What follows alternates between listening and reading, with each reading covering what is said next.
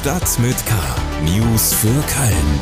Der tägliche Podcast des Kölner Stadtanzeiger mit Annika Müller. Hallo zusammen und willkommen zu Stadt mit K. Hier gibt's Nachrichten und Hintergrundgespräche aus und über Köln und Umland. Bevor wir starten, hier aber noch ein Hinweis auf unseren Sponsor. Dieser Podcast wird produziert mit freundlicher Unterstützung von NetCologne. Seit mittlerweile über 20 Jahren treibt NetCologne den wichtigen Ausbau der Glasfaserinfrastruktur hier in Köln und der Region weiter voran. Vielen Dank an NetCologne. Heute in Stadt mit K. Gewaltausbrüche gegenüber Kölner Polizisten und Rettungskräften. Wie sieht die Zukunft der Testzentren aus? Und neues Forschungsprojekt untersucht das Long-Covid-Syndrom. Bevor wir in den Gesprächsblock einsteigen, aber einige Meldungen in unserem Nachrichtenüberblick. Schlagzeilen. Der Zülpicher Platz soll zwischen den Ringen und der Rohnstraße weitgehend autofrei werden. In Kürze beginnt die Stadt damit, den Bereich vor der Herz-Jesu-Kirche weitgehend für Autos und Motorräder zu sperren.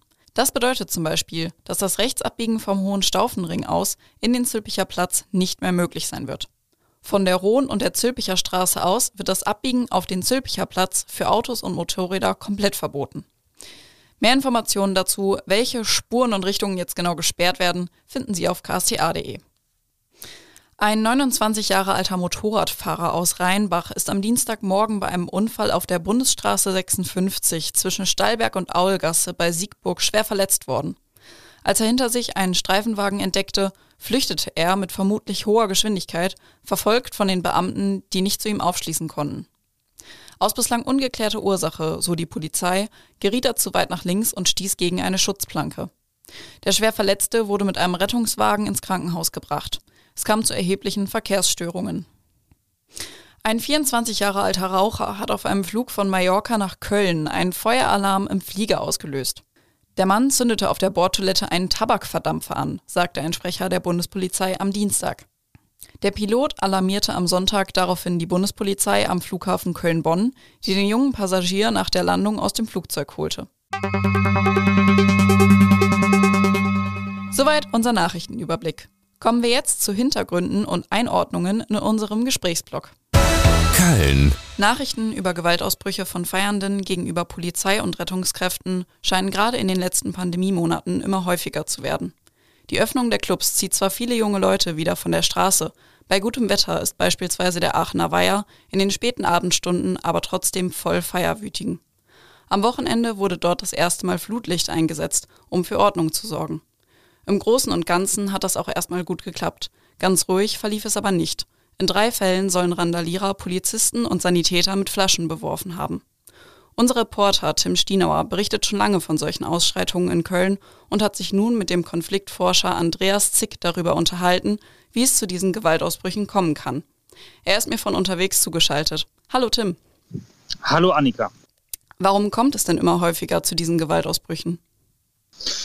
Ja, erstmal muss man, glaube ich, sagen, dass das kein Problem ist, was Köln exklusiv hat, sondern dass es diese Gewaltausbrüche auch in anderen deutschen Großstädten seit über einem Jahr ähm, gibt. Vor allem Stuttgart ist in den Schlagzeilen gewesen, Frankfurt, Hamburg oder München oder eben auch Köln. Und ähm, dem äh, Gewaltforscher Herrn Zick zufolge ist das dadurch zu erklären, dass diejenigen, die während der Lockdowns eben nicht in Clubs und Diskotheken gehen konnten, sich eigene Räume gesucht und gefunden haben, ähm, um das zu kompensieren, um draußen zu sein, zusammen zu sein, feiern zu können. Und das waren dann vor allem Parks, Grünflächen oder irgendwelche Straßenzüge. Und anders als in Diskotheken, wo es klare Regeln und Normen gibt, gab es die auf diesen Grünflächen erstmal nicht. Und ich verstehe Herrn Zick da so, dass er sagen will, wenn ich jemandem in einem Club eine Flasche gegen den äh, Kopf haue, dann fliege ich raus und die Polizei kommt in einem Park auf einer Grünfläche, wo es keine Türsteher gibt und niemanden gibt, der irgendetwas kontrolliert erstmal, mhm. gelten diese Regeln offenbar so nicht. Jedenfalls für einige unter den Feiernden. Ja. Und warum konzentriert sich diese Aggression hauptsächlich auf die Polizisten und Rettungskräfte?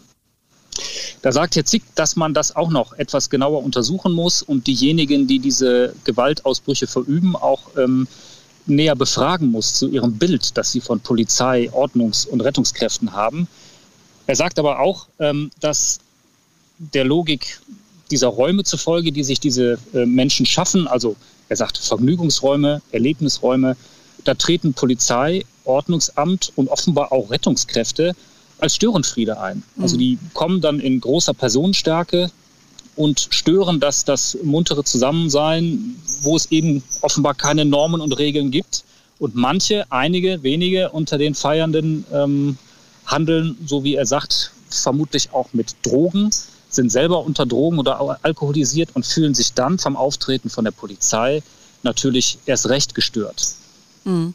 Ist denn das Flutlicht, das es jetzt am Aachener Weiher gibt, der richtige Ansatz und was kann man noch tun, um dieser Gewalt entgegenzuwirken? Da schlägt Herr Zick eigentlich ein Bündel an Maßnahmen vor. Ähm, er verweist vor allem auf ein Präventionskonzept, ähm, an dem Wissenschaftler und die Polizei nach der Kölner Silvesternacht 2015, 2016 gearbeitet haben. Und äh, dieses Konzept sieht zum Beispiel eine, eine neue Anordnung dieser, dieser öffentlichen Räume vor, ähm, sieht auch vor, dass man auch dort analog zu, zu Diskotheken, Clubs, Lokalen Regeln aufstellt und Normen etabliert, die leicht verständlich für jedermann sind und die zum Beispiel durch mobile soziale ähm, Teams, Sozialarbeiterinnen und Sozialarbeiter kommuniziert werden an diese Gruppen.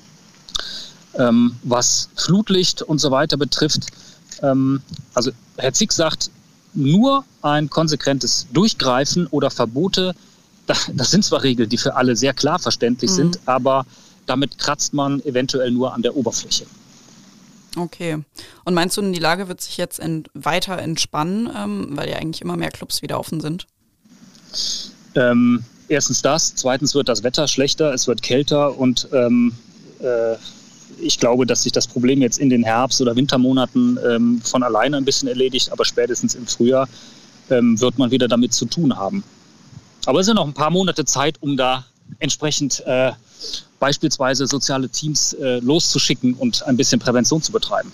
Tim Stienauer, Reporter aus der Lokalredaktion über Gewaltausbrüche gegenüber Polizisten und Rettungskräften.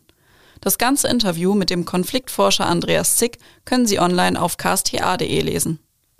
Corona News. Als ich kürzlich eine Bekannte, die ein Testzentrum im Kölner Umkreis leitet, gefragt habe, wie es denn bei ihr weitergeht, wenn die Bürgertests nicht mehr kostenlos sind, hat sie lachend geantwortet, ich habe keine Ahnung.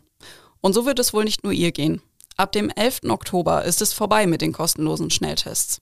Das wird in Zusammenhang mit der Impfquote vermutlich zu einem massiven Nachfragerückgang führen. Oliver Görz aus unserer Lokalredaktion hat sich näher mit dem Thema auseinandergesetzt. Hallo Oliver. Hallo. Wie schätzen die Betreiber von Testzentren denn die Lage ein? Naja, die Betreiber von den Testzentren sind da wohl sehr realistisch. Es wird ähm, natürlich tatsächlich zu einem starken Einbruch äh, der Nachfrage kommen. Ganz einfach, wenn man den Leuten ans Portemonnaie geht, dann fangen die an zu sparen. Also Mitunter rechnen die Testzentrumsbetreiber mit bis zu drei Viertel weniger Tests, die sie dann durchführen ab dem 11. Oktober. Und ich glaube, dass die Einschätzung äh, durchaus auch äh, hinhaut. Aktuell ist es ja überhaupt kein Problem, mal eben nebenan einen schnellen Test zu machen. Wird es bei der steigenden Inzidenz dann vielleicht auch wieder zu Engpässen kommen, wie wir sie das letzte Mal im Frühjahr hatten? Ja, das ist was, was ähm, die Betreiber der Testzentren auch sagen. Die verweisen darauf, es könnte zu Engstellen oder Engpässen kommen. Jetzt muss man dazu sagen, es gab mal über 800 äh, Testmöglichkeiten in Köln. Äh, aktuell sind es noch 650 ungefähr, davon 217 in privaten Testzentren. Das heißt, die Zahl der Testzentren sind schon jetzt rückläufig. Die Betreiber werden ähm, sicherlich auch Testzentren schließen nach dem 11. Oktober, weil das, sich das dann einfach nicht mehr rechnet für die Leute. Und deswegen weisen sie darauf hin, dass es Engpässe geben könnte. Ich glaube, dass es mit den Engpässen wahrscheinlich nicht so kommen könnte. Die äh, Stadtverwaltung, aber auch das Landesgesundheitsministerium rechnen da auch nicht mit. Ähm, die Behörden verweisen darauf, dass es im Moment äh, noch ordentlich Kapazitäten gibt. In der Tat, die Testzentren sind selten ausgelastet. Das heißt, ähm, wenn äh, Testzentren schließen, wären dann die übrigen etwas mehr ausgelastet und ich glaube, dass das tatsächlich hinkommen könnte. Wie spielt denn die Impfquote da rein? Die ähm, Stadtverwaltung Köln sagt, dass die Leute sich ja immer mehr impfen lassen und dass deswegen natürlich auch immer weniger Leute dann bei den 3G-Vorschriften sich überhaupt testen lassen müssen, weil sie ja eben schon geimpft sind. Ähm, das ist sicherlich richtig, aber da muss man natürlich auch bedenken, dass das Impftempo in der Vergangenheit ja doch schon sehr nachgelassen hat. Ähm, deswegen glaube ich, das ist ein Aspekt, der sicherlich reinspielt, aber kein tragender sein wird. Oliver Görz aus unserer Lokalredaktion zur Zukunft der Testzentren. Mehr Informationen dazu und zur Corona-Lage in Köln finden Sie auf ksta.de. Corona News. Eine Corona-Infektion kann nicht nur tödlich enden, sondern auch nach überstandener akuter Erkrankung noch schwere Langzeitfolgen nach sich ziehen. Ein neues Forschungsprojekt, an dem sich auch die Uniklinik Köln beteiligt, soll sich näher mit diesen Folgen beschäftigen. Im Fokus von Beyond Covid-19 steht dabei das Long-Covid-Syndrom. Larissa Rehbock aus unserer NRW-Redaktion hat mit dem Sprecher der kürzlich gestarteten Untersuchung, Tom Lüde von der Uniklinik Düsseldorf, gesprochen. Hi Larissa. Hi. Was genau ist Long-Covid denn jetzt eigentlich? Also es gibt noch keine genaue Definition für Long-Covid. Man sagt, es sind Symptome, die erst nach zwölf Wochen nach der akuten und bereits überstandenen Covid-Erkrankung auftauchen. Ähm, was sind das denn zum Beispiel für Symptome? Das können ganz unterschiedliche Symptome sein. Ähm, zum Beispiel ständige Müdigkeit, Erschöpfung oder Schlafstörungen oder Luftnot bei Belastung. Viele Patienten klagen auch über den Verlust von ihrem Geruchs- und Geschmackssinn. Und was ist das Ziel dieses Forschungsprojekts? Das Forschungsteam äh, will vor allen Dingen Long-Covid besser verstehen können. Ähm, dazu gehört halt herauszufinden, wie die Krankheit den Körper, aber auch die Psyche und das soziale Leben beeinflussen. Insgesamt soll die Studie aber auch als Grundlage für weitere Forschungen dienen, die gezielte Therapien erforschen wollen. Und welche bisherigen Behandlungsmöglichkeiten und Therapien gibt es so für Long-Covid-Patienten? Bundesweit gibt es sogenannte Long-Covid-Ambulanzen. Da sind die Behandlungen allerdings nur symptomorientiert, das heißt Krankengymnastik oder bereits bekannte Therapien. Es gibt für Long-Covid keine etablierte Therapie. Der Professor Dr. Lüde sagte mir, dass es für viele Menschen derzeit auch gar nichts gibt, was irgendwie helfen kann. Larissa Rehbock aus unserer NRW-Redaktion über das Long-Covid-Syndrom. Den ganzen Text und weitere Informationen finden Sie online auf ksta.de. Das war's dann auch schon mit dieser Episode Stadt mit K. Ein großes Dankeschön noch einmal an unseren Sponsor Net Cologne. Mein Name ist Annika Müller. Ich freue mich, wenn Sie auch nächstes Mal wieder reinhören und wünsche Ihnen noch einen schönen Tag. Tschüss. Stadt mit K. News für Köln. Der tägliche Podcast.